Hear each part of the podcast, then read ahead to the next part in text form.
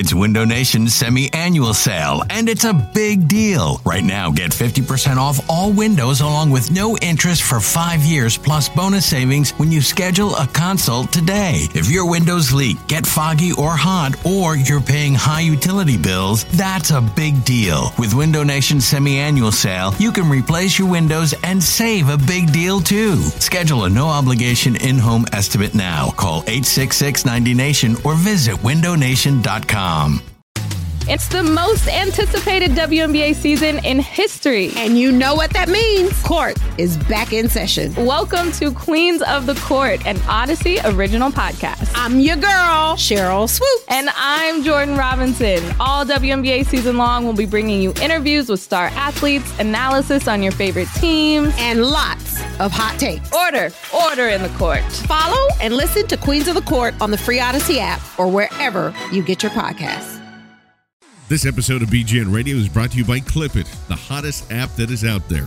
Watch T V, make clips, and share. For more information, check them out at clippit dot t v or check them on Twitter at Clippit T V. You're listening to B G N Radio. We'll be with a lot of people. Um, you know, Tom, C A, they, they got a lot of players. So um, we, we will be running into Tom Condon at some point over the next couple of days. Sam's part of the Eagle organization, and uh, what he's done in the last half of last year, I think, has given him that opportunity to stay in Philadelphia. And and listen, being in his shoes, being a being a player in his shoes, and, and you know, um, you, you have to want to be somewhere. And I think Sam wants to be in Philadelphia.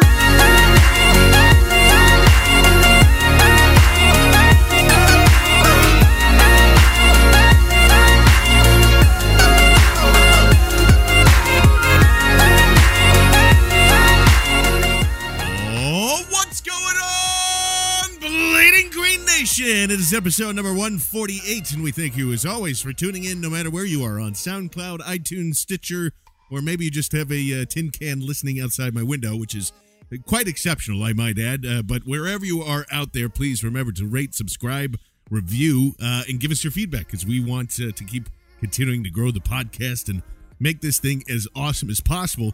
It's going to be a combine preview as we have finally gotten to the meat and to the bones of, well, I mean, fast forty times and measuring people's hands. The the meat market, as we're recording this on Thursday afternoon, is has begun. We'll get into that in a little bit with our main draft writer, Mister Ben Deton. What's happening this afternoon, pal? How are you? I am doing well. It is rainy over here in New York City, but I, I'm living. I'm always, alive. It always sounds like he's about to go into some awesome emo type of uh, lyric every time we speak as well. There's just a little bit of like Eeyore, but then we, we start talking about running backs. And then bang, zoom, he comes right up. So we hope uh, hope that's coming right along for you. We'll give it, feed, feed this man some Pop-Tarts and let's get it going. Uh, we're also going to have uh, one of our S B Nation correspondents uh, who does uh, a lot of work over at the, our, the one of the sister sites for the Ohio State Buckeyes. Big Ohio State fan, big Eagles fan. Can only imagine how much we're going to hear about Ezekiel Elliott, who we're definitely going to be talking about because we're going to be doing uh, some safeties, some running backs, maybe getting into some arguments back and forth regarding those, as we like to do. Uh, and her name is Alexis. I, I hope I'm not pronouncing it. Is it Chastain or Chastain? We, we, this is Chastain. Chastain. Look at me. So I'm a big dumb idiot already. We'll be talking to her as well because she's been down there during all the interviews and seeing all the player measurements and all, everything in between there. So very excited to talk to her. What I do want to say right up front is you heard uh, our, our main sponsor, Clippit. That is C L I P P I T T V dot com. So check them out for more. Also, Clippit T V on Twitter, the same spelling there. They have heard your requests and answered our prayers for this weekend. Not only are they listening to us about possibly uh, linking up to finally get C S N Philly and get those going so we can see all the press conferences for all the Flyers and Sixers fans that are out there. We're in that right now, plus for the football season that's coming up. Gonna hear, want to hear what a lot of what Howie and Doug and everybody's going to be talking about, plus the, you know, Phillies play on there all the time. Uh, th- that is coming, but what they have delivered right now is the N F L Network is finally on Clippit. Big round of applause. Is, is, I, it was one one phone call, and we just said, look, we need to get the combine coverage up here. Is that possible to do? And they pulled through. So uh, myself and Ben and everybody on the site is, we're gonna, it's going to be Clips galore. It's Clippit galore this weekend. It's It's the beauty of this thing of just, you know, you want to see the forty time, you want to see the, the three cone drill, the I don't know, picking up uh, picking up a couple of rocks, whatever whatever they got going on the combine. Uh, we're going to make sure to show that, and sh- and this is the perfect time to. Again, it's free. It's it's live T V. You're up here. You're watching it. You're clipping it. You're sharing it right on your phone. There is no na- no need to you know hold up to the N F L Network on your uh, you know through Vine or on your computer screen on N F L dot com, wherever you're looking for it. It's right in the palm of your hand. Clear H D. thirty seconds of that. Uh, what is not clear, Ben, is I've been hearing some things this week, and we we definitely want to tackle the combine. We're going to get into that in just a short minute here. What I've been hearing all week since Doug Peterson and Howie Roseman have now taken the podium, as you heard that there in the beginning, and they're speaking down at the Combine, uh, kind of interesting, and not only just with them, how the narrative has basically shifted to, yeah, I don't think anybody wants Sam Bradford, and therefore everyone expects Philadelphia to re-sign him. And, and just a couple of weeks ago, and all the things that we've heard here, even with Brandon and even with the, going through the random text threads that we are all in and back and forth, it's just Sam doesn't want to be here, but it's more looking like, I don't know if it's just rumor mill to get his price down uh, and everything that's kind of going on with that, or maybe this all, all these are just little love letters to Tom Condon. But I don't know. What, what's your read on this now that more or less it looks like Sam Bradford is going to come back, and it kind of lines up with Malcolm Jenkins being extended, and we'll get into that too. But what are your th- have your thoughts changed on uh, his willingness to come back here, or is this all just kind of fodder again? I think the, the sentiment all along with the team, at least in the locker room, has they've always been very supportive of Sam Bradford. And I think since the season ended, you had Jordan Matthews, you had um, Malcolm Jenkins. I mean, two big leaders in the locker room talk about how they believe in Sam Bradford and they like Sam Bradford. Uh, and our speculation has always been from what does Sam Bradford want? What does Doug Peterson want? What does Howie Roseman want? And and probably a little bit of what do we want, uh, honestly. And if the team has been able to find a comfortability both with Sam and, and maybe a price tag that uh, Sam and Tom Condon uh, have agreed on, then that's one thing. But I'll be honest with you, I can't really get enthusiastic about the prospect of bringing Bradford back because, you know, he's an okay quarterback, but is the team really going to want to invest in him as a, as a potential long-term starter? I think that's a, a little bit backwards. Well, yeah, I know we're, I won't have that argument for the fiftieth time, but I understand where everybody comes from on that. I, I, I get it. I'm not really concerned about that. I mean, it's it, what, what's going to happen is going to happen at this point. I think it's kind of, I think it is a little bit interesting that it's shifted that way. And uh, credit to Benjamin Albright, who was on ninety-seven point five The Fanatic, one of the last shows that we did, said there isn't that big of a market out there, and I really fully expect him, you know, to, to still be in Philadelphia. If I have that clip and I can find it, I'll put it in there, so credit to him again. But um, I just think I don't. It's interesting how that's moved on. I, I get the sense that it's more of driving the price down more than anything else. You know, I want him to be back here. If not, whatever. He moves on to a different team, and uh, I don't know, that's kind of that. What I will say is this, is the other thing I've been hearing, and thank God that Malcolm Jenkins has been extended. I think that was a smart move. I think that was an obvious move. I mean, you talk about how hard it is to find safeties and how hard it is to find guys who can be playmakers, who can uh, really change games from that position, and then you put add in the leadership, and it was a no-brainer from our perspective to try to keep him here and make him a Philadelphia Eagle. All those worrisome cap troubles that everybody was supposedly freaking out, which definitely weren't there in the beginning. And you're, oh, my God, how can he keep signing these players and, you know, uh, and doing all this stuff? I, I think it's I think he fits perfectly uh, with – I mean, it doesn't matter which defense you're in, really. I mean, he's a free safety. That's also a strong safety. He does a lot, multiple things. He was the best safety considered by a, a lot of people last year. It's a smart thing to lock him up here for five years. Uh, I, I want to get your thoughts on that. And then the next thing about, uh, you know, Peterson, what people thinking about this team overall. But what is, uh, what, how did you feel about the Malcolm Jenkins signing uh, this past week here? Malcolm Jenkins is probably one of my favorite players on the team. And he's a vocal leader off the field. And he is the leader on the field. He's a total badass.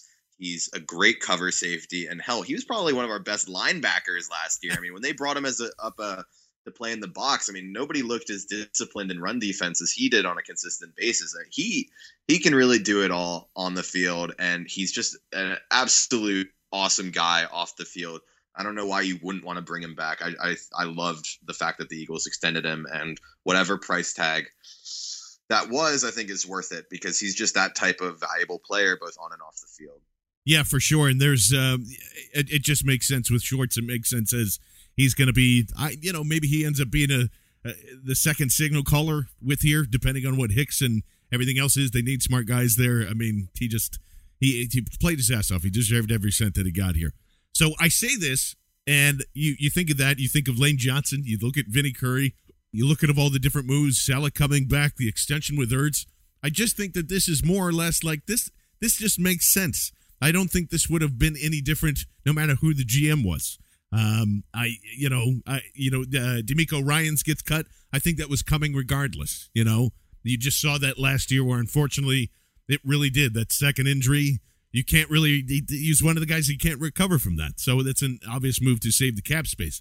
But with all this, and with it looks like they're going to keep Jason Peters too, which we thought was an obvious cut coming into the season. There's still a lot of, you know, free agency hasn't even hit yet. So. Still waiting on this. The tagging process is still here. Anything can still kind of happen. Um, but when you're looking at this thing, I've heard a couple of different things where, like, oh, you, you just got to let Doug and Howie rebuild this team. Got You got to let him do that. So, you know, he kind of gets the year the year off here. He gets the pass for the year. This was such a miserable mess. You got to, you, gotta, you know, tr- uh, kind of fix this up or whatever. Here's my response to that. Fuck that. Because it's not a rebuilding process, and we established that a month ago.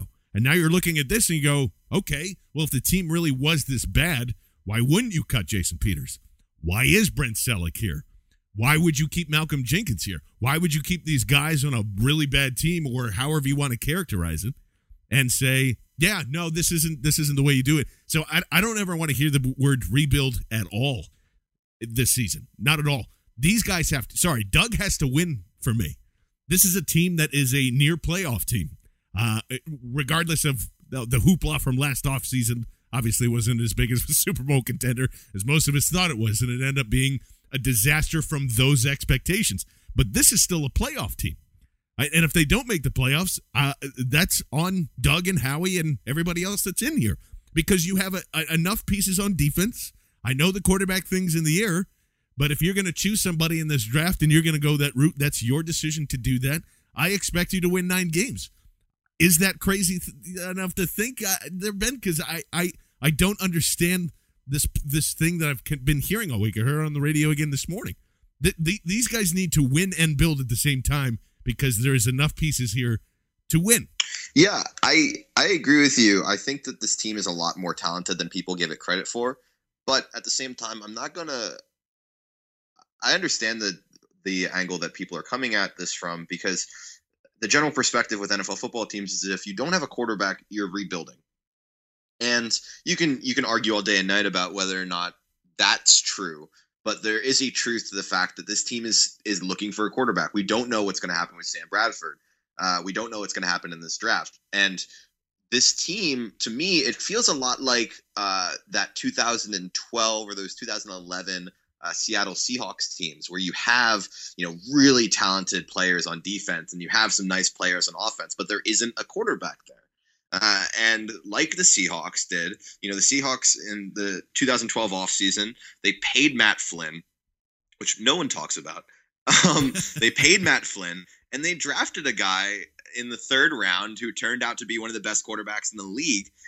And it's just, I mean, you have to be able to take chances like that. And, and I think that this team is a lot closer to contention than than some people give it credit for, because there is so much talent on both sides of the ball. And in my opinion, I think, you know, the biggest priority is one, a quarterback, but you just need someone on offense to really take over. And I think that's what the team missed all around is, is uh, in two thousand thirteen, you had both Shady and Deshaun Jackson playing at such a high level, and, and their their ability to propel the offense like they did is what helped the team get to the playoffs. And in during uh, the two thousand fourteen season, you had a very strong season from Jeremy Maclin, and, you know, inconsistent up and down season from LaShawn McCoy, but you had playmakers on offense. And where you saw this year, the team was just totally bereft of that.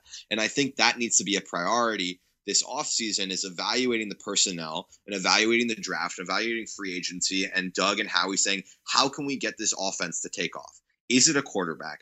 Is it a franchise running back?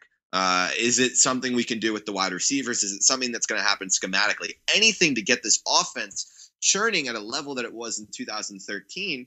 Uh, it, it's that's what you need to be doing, because this team does have defensive talent at every level. You have, uh, you know, Michael Kendricks and Jordan Hicks and Malcolm Jenkins, Eric Rowe, Vinnie Curry, Brandon Graham, Fletcher Cox. I mean, playmakers at every level of the defense who suffered because of the inefficiency of the offense. And the offense suffered uh, in terms of efficiency because there was no playmaker.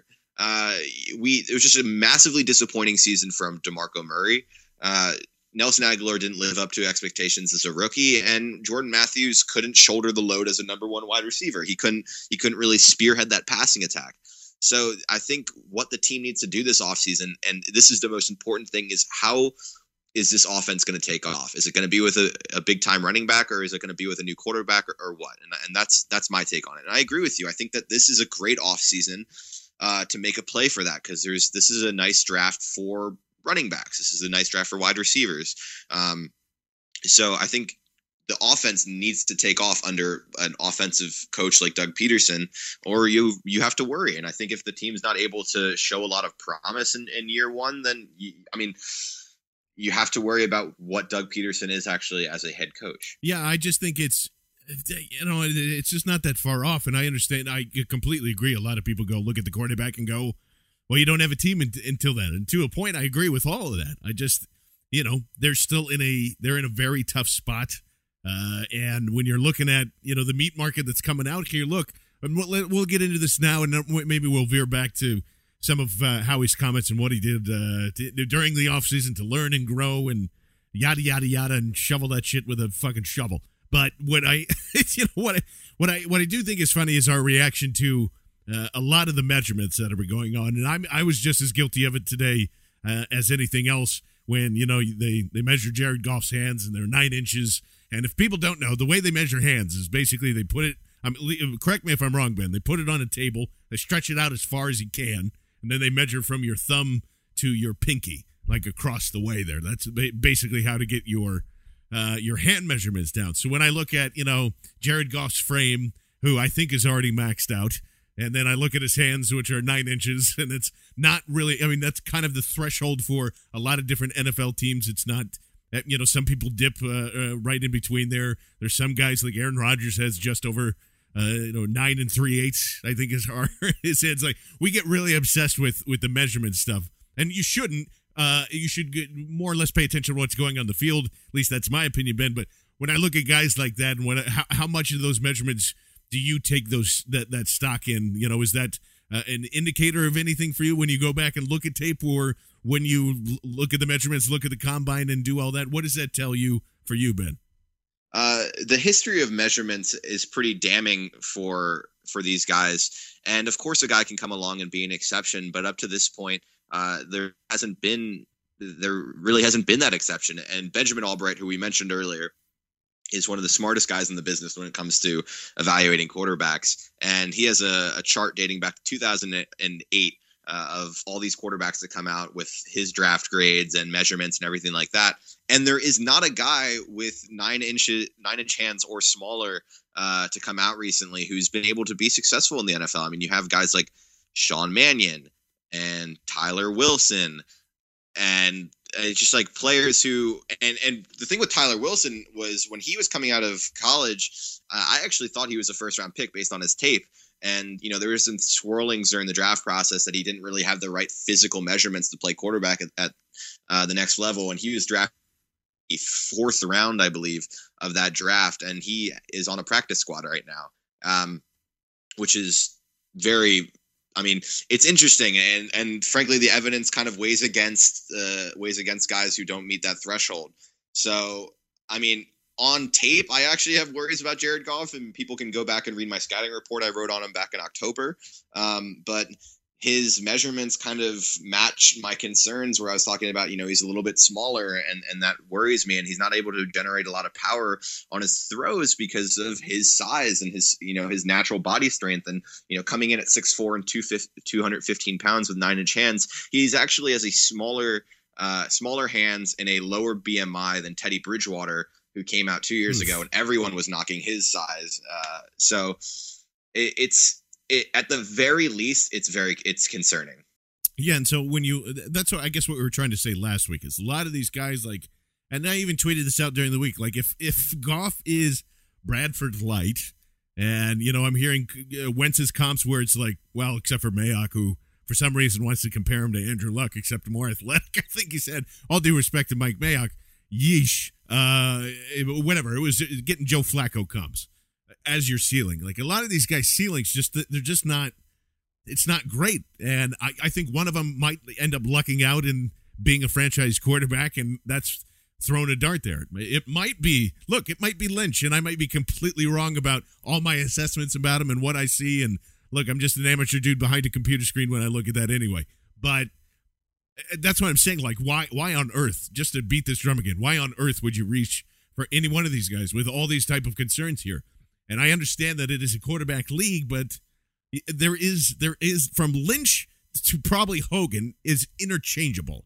It's interchangeable. Like, I, I just like, God almighty. And, and one of the reasons why, and it's a good thing Ben brought it up because we're going to get into it right now, even with running backs, which I think e- the Eagles have a, a lot of people have been saying that's like a sneaky need.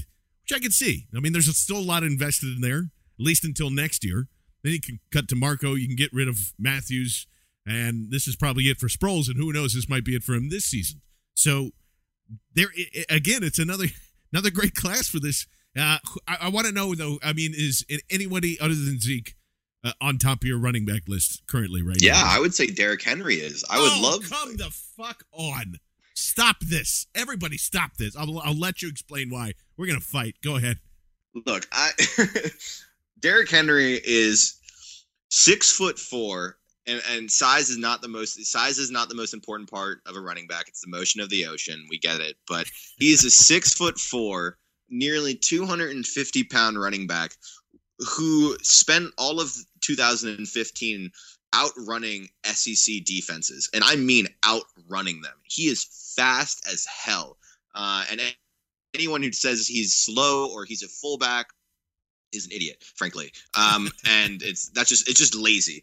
And I the concerns with Henry are interesting because I think a lot of the concerns are kind of rooted in one, general assumptions about the type of player he is based on his size and the college he's from. Um, and I think that when people are evaluating Henry, evaluating his movement skills, evaluating his ability behind the line of scrimmage, they're watching it from the perspective of, you know, they're watching a guy like Ezekiel Elliott or they're watching a guy like Kenneth Dixon, who, are, who they're much smaller backs and are able to move a lot more d- dynamically right from the get-go. I mean, this is physics. Uh, Derrick Henry moves very well for a six foot four, two hundred and fifty pound running back behind the line of scrimmage. Repeat that, because uh, first of all, I owe I owe Ben a, a lot of different sodas because we bet, we were betting sodas on. I it, I swore that Derrick Henry would definitely be under two thirty nine. That was my limit. I was like, there's no way he's. Gonna, I was like, there's this, this, you know, Alabama stocking of the numbers type of thing going on. Then he comes out two pounds over his listed weight, and you're just like, God damn. You know, like, and uh, and Ben did some research on this. Can you tell me uh, linebackers that he is bigger than right now? Some important names. Yeah. So if you take all the all the linebackers to come out in the N F L draft since nineteen ninety-eight, Derrick Henry is bigger than seventy-seven percent of them.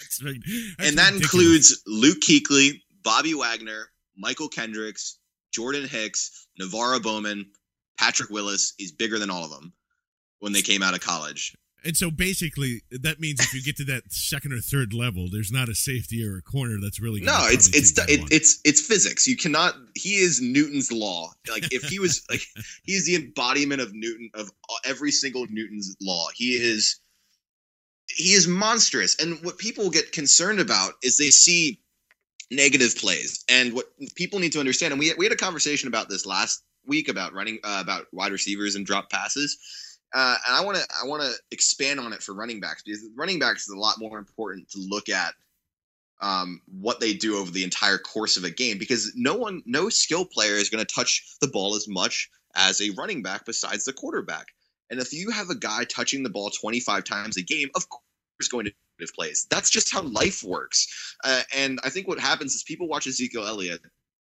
and they see him basically get positive yards in every single carry. And they don't realize that that's an exceptional trait. And he is an elite football player because of his ability to constantly gain yardage. And they go to Derrick Henry and, you know, he loses two yards on a play. He, he doesn't gain any yards on another player, and he gains one yard on, on another play. And they say, oh, look at these negative plays. And they completely forget about the plays where he's outrunning entire defenses at six foot four and two hundred fifty pounds. And, like, this is the type of – this is a home run threat dynamic that you're getting from the running back position. That if you give him the ball twenty, twenty-five times a game, then five of those plays at least are going to be, you know, really big splash plays. And that's exactly what you want on your offense. And the other thing, which isn't really a scouting report, it's just math, is every time he falls down, he's gaining three yards. He's humongous. So he is a massive, like, he's a weapon at the running back position. And sure, he doesn't have Ezekiel Elliott's, like, incredible consistency as a player, but part of what makes Ezekiel Elliott so special is his incredible consistency as a player. So if the Eagles and, and uh, Doug Peterson has a propensity to like bigger running backs, uh, I talked with Benjamin Albright, who's, who's very familiar with the Chiefs. And one of the first things he said is, like, Doug Peterson loves big running backs. So guess what? Derrick Henry's a very big running back. Taking, yo, if he, honestly though, if he goes at thirteen, because uh, it, it, you, you, I'm gonna flip out, and so would you. Yeah, I mean, and and that's and that's when you get into the conversation about, you know, running back value. And frankly, I would I would I would sprint to the podium, sprint to the podium for Ezekiel Elliott at thirteen. Um, I don't know if you would, but I would. And yeesh. Yeah, still, um, still hard for me. But. Uh, If they took him, at, if they took Derrick Henry at thirteen, yeah, I'd, I'd be upset. But in the end, it, one, it's about getting a good player, and two, it, it it's about getting that dynamic back that we talked about earlier in the show. And I think that Henry can create that playmaking dynamic that the team missed last year at the running position. And when you have a player who touches the ball so so much and can create such an impact, I would, I mean. I'm on record saying I would rather have an elite running back than an elite wide receiver, because it's so much easier to get the ball into the hands of a running back, and the running back is going to be touching the ball a lot more throughout a game than, than a wide receiver. Uh, and if they think that Derrick Henry can be an elite N F L running back, which I don't think is out of the realm of possibility, uh, of possibility, then fuck it. Do it. Like, get him. Get him on the football team. If you think he can create, if he, if you can be that franchise offensive player, that bell cow player that can transform an offense like Adrian Peterson or like Marshawn Lynch, then do it. Get him. Uh, uh, and uh, yeah, I'm a big, I'm a big Derrick Henry guy. So. Yeah, yeah. There's, I, there, well, there's, t- I, I, I get you, but he, he, here's the thing. I, I, I understand a lot of what you're saying. I don't see the difference. It, it really, I really don't, except for size. And faster and a little more agility. Uh, so I, I'm going to give him a comp, and it's going to be completely duh, because I just said he's the better version of this. But I, I think he's a, a better version of Eddie Lacy. And I don't know if that's really – and it, look, I know they went to the same college, and it's really a stupid comp to do, have that with, you know, the logo. And I do have some bias against Alabama, because I look at their D Bs and I look at their running backs and I go, eh, it looks a little symptomatic there. And I know you, you hate logo scouting. I hate it, but, but I can't get it out of my head. Uh, and I think a, a, a lot of the, I don't know if a lot of the N F L scouts do that. They probably don't, otherwise they'd lose their job. Uh, but maybe some of them do, because just like Sean Payton was saying, like half of them are incompetent. But I, I, I mean, I just don't see the dynamics that, that between him or, or I mean, like I think Ezekiel Elliott is far and above better uh, running back. And when we play this back uh, in October of this year, it'll be kind of fantastic to listen to and see. I tell you what, I want to hold off on that, because uh, right now joining us on the, uh, the, we'll call it the Clippit hotline, because I actually haven't identified it ever since those uh, other folks left. Uh, but Alexis, are you there? I'm here. Excellent. Uh, it is uh, Miss Alexis Chastain. Alexis, where are you writing now? You're all over the place. You're all over my feed. You're all over Twitter. Um, Land Grant, Holy Land, and then for S B Nation. Uh, just their N F L desk. Excellent. So I was. We, it's a good thing you were coming in, because we we almost started talking about the Ezekiel Elliott uh, talk, and I know you were down there. I, I mean, are you, are you down there just to kind of check in on all the old Ohio Staters, or are you there to just kind of check uh, everything out and and get get a perspective of what's going on down there? A little bit of both. This is my first combine, so it's pretty exciting. But I definitely, with fourteen Buckeyes here, wanted to come and sort of follow their whole draft process. And then I'll, you know, follow that up with the pro day workouts and then through the draft. Uh, well, I'll, f- I'll follow up with this because we were just arguing about Alex Henry. Uh, and uh, are you, you Derrick Henry? Or Derrick Henry. Look, listen to me. Ale- Alex Henry's no longer in the league, and thank God he, he's uh, no more wrong.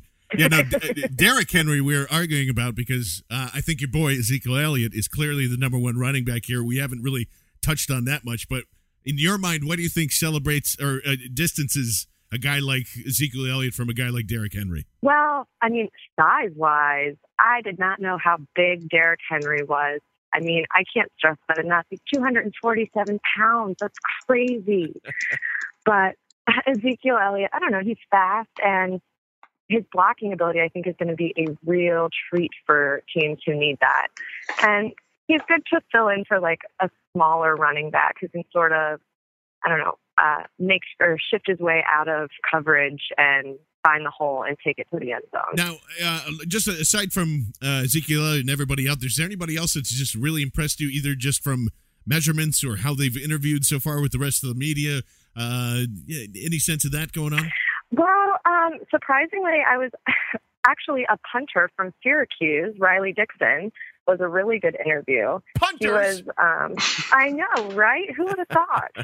He uh, was. He used to be a quarterback in high school, and then in eleventh grade just decided, hey, I should focus on something, and it's going to be kicking.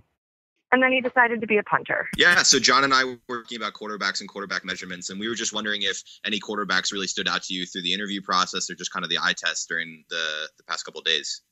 Well, it's been pretty interesting. I sat in on most of the quarterback press conferences, and they actually did Vernon Adams yesterday because he is throwing for the position drills. And I, you could tell he was nervous at, at first. I think he said, I can learn pretty quick six times in the first answer. But as he got more comfortable, he, you know, he said he wants to run like a four five, four six, and he's not shy about the fact that he's a short quarterback, citing Drew Brees and even Russell Wilson, and even said, no disrespect to Tom Brady, but he gets his balls batted down too. Nice. So, so he, he's not too concerned with size, which is nice. There, there was a lot of obvious chatter about Jared Goff, and we were even talking about that there. Is there like a lot of buzz about, you know, his hand measurements? And I know he came out and was just like, look, I'm not that concerned about him. Um, is it, you get any sense that anybody's kind of changing their mind more or less about where these quarterbacks are going to end up ranking? I think so. It's kind of weird because you would think that they would have a general idea of his hand size at this point. And it wasn't a big deal up until now. And so now that they announced it and it's official, I don't think it'll change anybody's maybe scout grade or where they want to take him. But I definitely think people are questioning it a little bit more. They're going to go back and look at film for sure. Uh, and I want to stick with let's stick with Ohio State too, because uh, Cardale Jones has obviously been, you know, a lot of people's like favorite. Hey, would you take a flyer on him in the fourth or fifth round? Uh, and you know he gets measured again today, and again he's just huge. It's whatever two fifty-three. I think he finished that six five. You know, uh, what is uh, what's been the kind of buzz uh, with him lately? Yeah, he's huge. I mean, people want to definitely co- compare him to Ben Roethlisberger. I mean, he's definitely the kind of guy who can is comfortable in the pocket and just can throw the ball without taking a step eighty yards if he needed to. Um, I, it was weird because in college he seemingly succeeded when he was like barreling through defenders. And he uh, answered a question today and said he actually doesn't like to do that. He'd prefer no contact, but you know, if it's third and one in a national championship or Super Bowl situation, he's going to rush through. Yeah, no, I think that would, I think that'd be a good idea. I think quarterback quarterback sneaks would be, would be uh, kind of up there with uh, maybe even better than Tom Brady, with a man of his stature and size. So, uh, before we let you go, just anything else that you're looking forward to this weekend? Is there any players in any really any uh, other than punters? I know we've already established that so far, but any, anybody else that uh, you're looking forward to to see this weekend? Um, I'm excited for um, the cornerbacks and safeties. I think there's there's a lot of like underrated talent in that group, and I think they're also going to be really entertaining.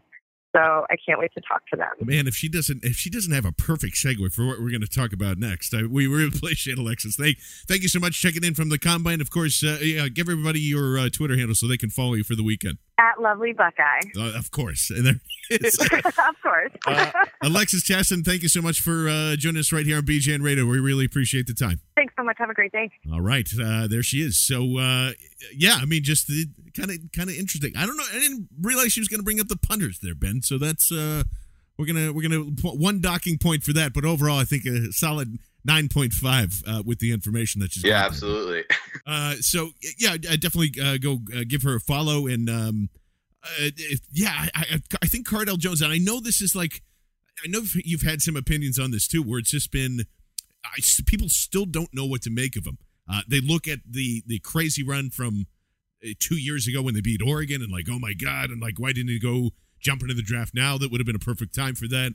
Uh, I would figure a guy like that stock, and I know it's the down year and the in-between with Barrett back and forth, you figure at least a guy in this class would have a little better of a grade than fourth or fifth round, at least with the tools he has. What do you, what do you, what's your feel on Cardale Jones right now? I think that it's just massive recency bias uh, with a lot of people in terms of what kind of player he'll be in the N F L, because he's shown he can play at an incredibly high level during Ohio State's championship run last year. And, uh, you know, the team lost Tom Herman, who is an excellent offensive coordinator.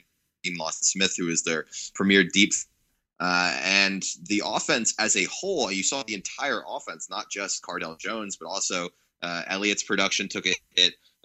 J T Barrett, who had an outstanding uh, redshirt freshman season, he he took a hit throughout the season. So it, people were just looking at Cardell Jones' re- regression, which I think is interesting to say least. Uh, and you you still see a guy who has immense physical capabilities, uh, easily the strongest arm in the in the class, great build, uh, very gutsy in terms of both passing, standing in the pocket, willing to take off and run, you know, if it's necessary. And it's just, he has all those kind of, he has all the physical traits and has a lot of really nice intangible things going for him, where he's just so gutsy and his teammates absolutely love him. And there's rawness to him, but there's rawness with any quarterback in this draft, and there's rawness with any quarterback who hasn't really been starting as many games as Jones has. So I would, I, he'd be an excellent, uh, you know, project player. I, I would love to bring him. You know, if the team could get him late day two, early day three, something like that, uh, and and work with him. I think this this staff has a excellent, you know, excellent potential in terms of working with quarterbacks, because you have Doug Peterson, you have uh, Frank Reich, and you have uh, Flip, all of which have quarterback pedigree. I think that if you want to be able to build a quarterback, if you want to, you know, if you want a, a project quarterback, why not take the guy who has all the tools in the book, and that's Cardell Jones. So I think people are having some, they're overreacting, I think, without really looking at the context of the player. Uh, and I would still. I would still definitely take a flyer on Cardell Jones, you know, anywhere from day two to early day three in this draft. Yeah, and so would I. And it's the same with a lot of the guys that are kind of around him. Like, not that, you know, Connor Cook's a, a, a day three or day two. I mean, well, I guess Connor Cook would be a day two guy the the way this kind of shakes out. Or Prescott, that's what I'm saying. Like, there are, and just like you said, between him and Brissett, like six five, two fifty, six four, two thirty-six. Uh, it, it kind of fits with, it, just like you're saying, like it fits the mold with, with all these guys. And I will say, even with Vernon Adams, I mean, geez, I know he's five eleven, but as far as like his, and this is one of the things I think I saw you talking about with uh, Jeff Risden, is where it, though he's short, his his B M I is is has room to grow. Like there's thickness in there uh, that where you could go from wherever he's at, one ninety-five or two hundred or whatever he's listed at, and get to the, you know, A, a little, a little heavier, a little muscular, and be able to kind of work the pocket a little better. But what's, uh, what, what's your take on on Vernon Adams? Because I know a lot. I've seen a lot of people where it's like C F L level stuff, and I've seen people where it's like uh, you, you can maybe hang around in the N F L. But uh, what's your take on Adams? Well, I I, I published a Vernon Adams scouting report yesterday on Bleeding Green Nation, and I advise everyone to go take a look at it. But when people look at quarterback size, or when people look at size in general for a player, it's important to look at the context in which that size actually affects them when they're playing, rather than just kind of extrapolating randomly in terms of what will happen in the N F L. Because if you look at the N F L, you have a guy like Ben Roethlisberger, you have Sam Bradford, you have Zach Mettenberger, you know, all tall, built, pocket quarterbacks, all of whom have suffered massive injuries during their careers because they've been in the pocket, and it has nothing to do with their size. And then people take a look at Vernon Adams, and he's, you know, he's six foot, you know, five eleven, six foot, and he is two hundred pounds, and people freak out. He was healthy his entire college career outside of his one injury at Oregon where he slammed his hand into a defender's helmet. Now, that has nothing to do with the fact that he was two hundred pounds. If anyone slams their hand at full speed into anyone's helmet, that hand is going to break. Um, and people are, well, proves that he's injury prone. It doesn't. It, that's just, that's, that. I mean, Dan Fouts got injured by that. Troy Aikman got injured that same way, and nobody's going to, you know, not draft Dan Fouts or Troy Aikman ever again. It's just, it's, it's stupid, and people are just characterizing based on size. And when you look at Adams as a player and how his size actually affects him as a player, he doesn't let it really affect his vision as a passer. He does a good job of maneuvering the pocket, maneuvering outside the pocket in order to to get a good throwing plane to to make up for his height. And he does a great job of protecting himself as a runner. And most importantly, he has very good natural upper body strength where he can generate velocity on his throws, um, you know, from an uneven base with just his upper body. And I think that's an, an important thing with quarterbacks, where even when they're a little bit compromised, they're able to generate arm strength to make throws. I mean, that's one of the greatest things. I mean, this is this is a little bit uh, of a digression, but that's one of the greatest things about Cam Newton is that he he is so strong in his upper body that he can basically throw from any kind of uh, base and, and make it a, an accurate, powerful throw. But when you juxtapose uh, Vernon Adams is Vernon uh, Vernon Adams's body, you know, his strength, compared to a guy like Jared Goff. Jared Goff, you know, he's six foot four, two hundred fifteen pounds, but he needs basically a perfect situation in terms of lower body and an upper body mechanics to get any kind of, you know, decent velocity on his throws. And if any part of that puzzle is compromised, then it takes a lot off his throws and his velocity dies and his passes are inaccurate. But with Adams, you see a lot more consistent ball, uh, even from, you know, improper mechanics, and that really speaks to uh, his natural athletic ability, his natural strength. So I'm not going to worry too much about his size. I think that, you know, he's proven he can stay healthy at any level, and he's proven that his size doesn't affect him in his game. So why just randomly assume that it's going to affect him now? Yeah, no, it's a it's a great point, and it's one of the reasons, again, like I you, you know you I don't think you should reach for any of these guys, because there's so many good projects with certain upsides and certain downsides that it's just, you know, take take the better skill player at that point and figure it out as you kind of go through the draft. I do want to come back to the running backs for a little bit, because uh, I, I know we were getting into somewhat of a heated debate, and this is what I was going to say about Henry. How many catches has he had in his entire college career? Oh, I don't have the, that number in front the, of me, but the, it's low. The answer is seventeen. So this is, and, and again, and uh, Alexis actually pointed that out too. I'm not too keen on him as as a as a blocker, although he has improved in there too.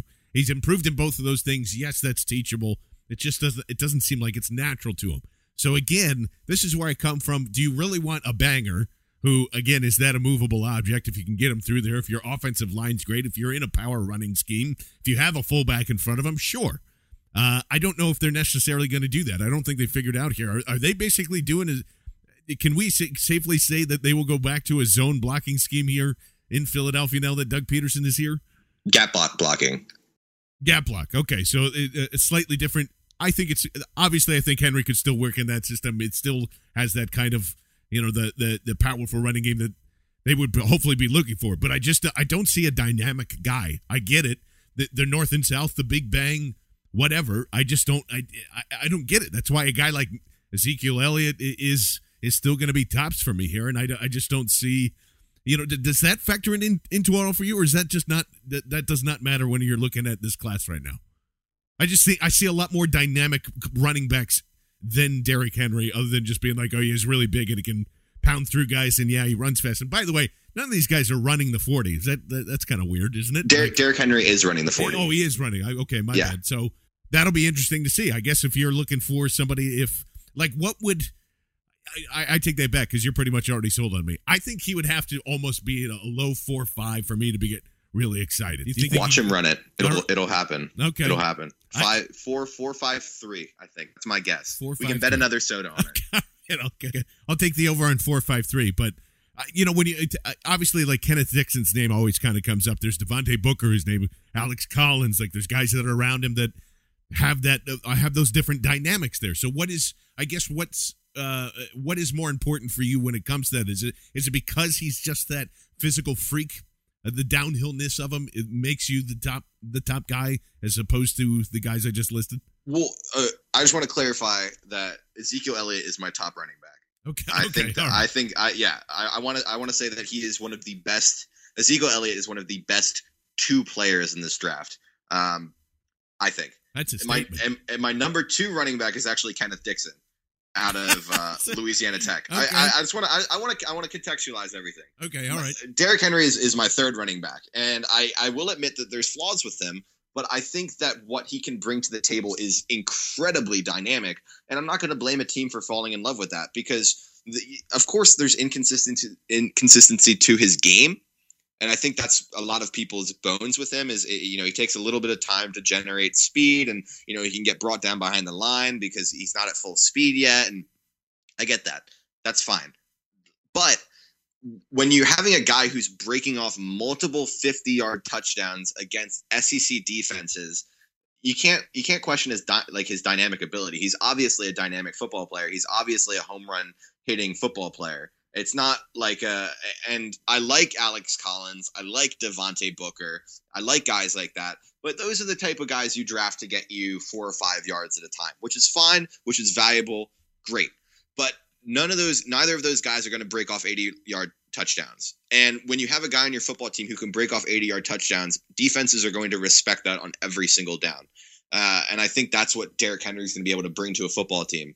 So until they, well, until they put two linebackers on him and shut him down, and then then that I, game plan's pretty much. I, it's it's not going to happen because he, he just he's running through everyone at the college level, and we just and people are just kind of assuming. And I'm not just saying you. I, this is a general uh, consensus is that you know he's going to be easily slowed at the N F L level, and I just I don't see I don't that happening. Gonna, because, whoa, whoa, whoa! I don't think he's going to be easily slowed. I just you know I think there's going to be a lot of catch up in year one. As as physically dominant as he is, and yeah. You can shove the S E C athletic crap up everybody's ass because it doesn't, it doesn't, it like, great. That doesn't, it's the N F L now. Uh, I, I get it. Uh, it. There should be, that's where that like competition thing starts to come in a little bit. And I, I, I get it, but it doesn't necessarily translate all the time. So I, I too uh, say no uh, to that. But, uh, I, but I get where you're coming from. Trust me, I do. I just don't see, I, if you're, if that's what I'm saying, if you're taking the guy like Henry in the first round, oh boy! I mean, you're betting a lot. You're betting a lot on that. So I, I, I think Henry's a good player, uh, and I think he could be a great running back. But I'm, I'm definitely waiting till uh, day two on that.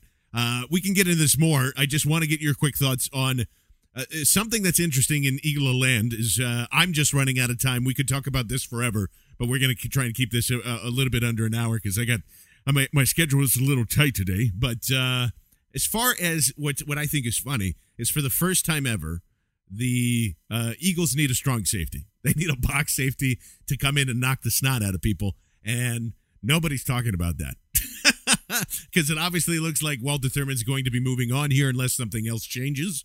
But this is the time to go get a banger, and there's a couple of good bangers as far as the safety position is concerned. With your fit, uh, you know, I want overall I'd love to hear it too, but with your fit with the Eagles. Who do you think are the, some of the better safeties on the board here? I watched this guy last week uh, by suggestion. I want to shout him out. I want, uh, by suggestion of Charles McDonald hey, hey. At, at Sunday Fiasco. McDraft two yeah. was, was so much better, buddy. I'm just saying. Yeah, yeah. But uh, it's okay. He's moved on. But one of the best draft follows out there. Uh, Charles told me, he said, watch Keanu Neal. He's uh, the Florida strong safety. six one, about two hundred ten pounds.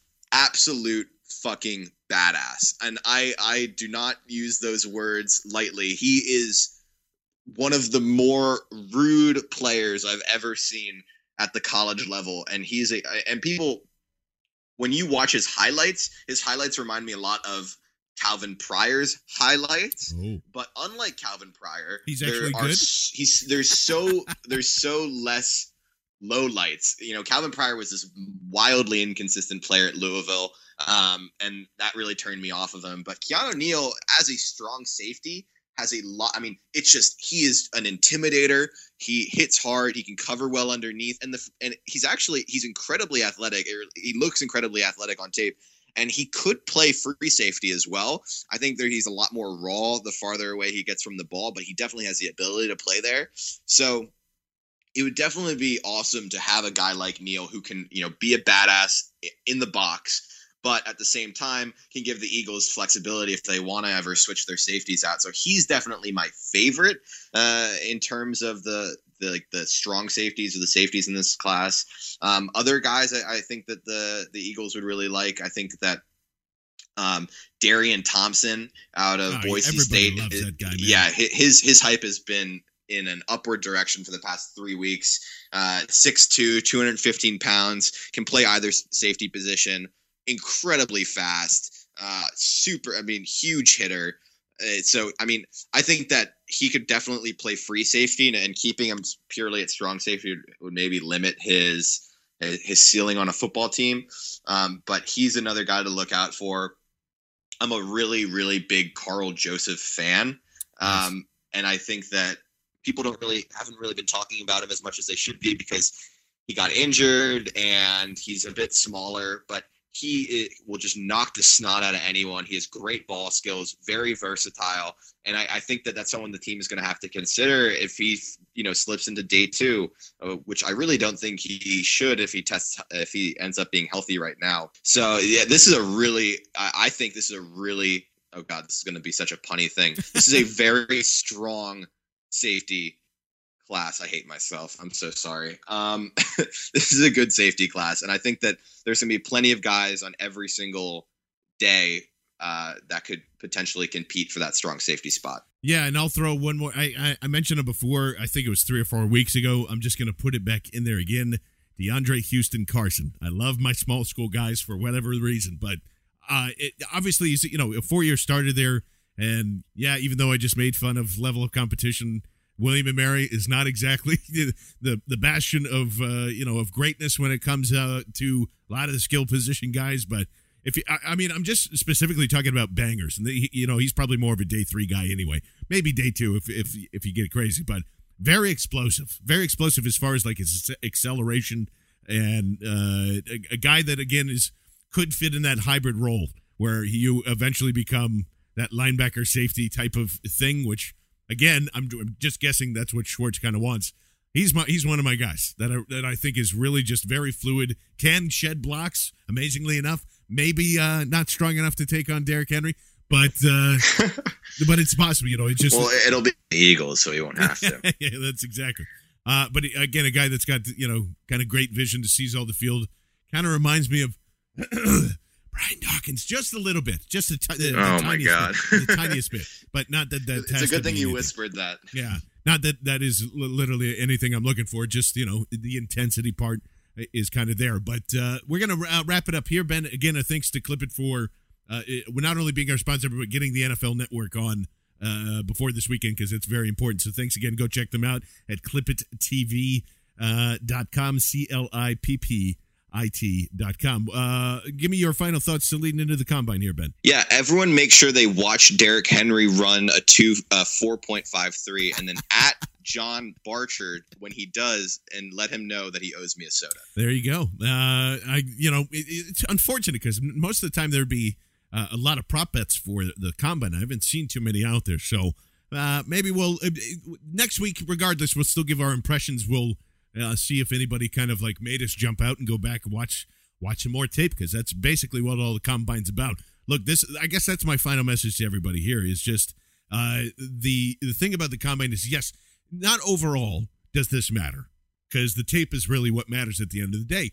But just like Ben has been saying and just like Alexis has had even said, and thanks to her for joining again, those are the, that's what they're there for, to get a closer look and be like, oh man, actually. Uh, you know, I might have been wrong on some of this stuff. And that's the hard part about even couch scouting and even looking from your computer screen. We don't know the play calls. So maybe a dumb thing that we thought was a dumb thing on either side of the ball might actually have been a smart thing to do. And it was just the, the result of something else being fucked up. Like maybe that was the right read. So what I say is, yes, it is not important, but it's but it's important at the same time uh, dealing with the combine. So uh, with that, uh, we'll wrap up uh, episode number one forty-eight. We thank you all for listening right here on bleeding green nation dot com. It's been uh, B G N Radio with John Barchard and Mister Ben Deton, and we'll see you real soon. You've been listening to B G N Radio right here on bleeding green nation dot com. Fueled by Duncan Philly and part of the Liberty Broadcast Network.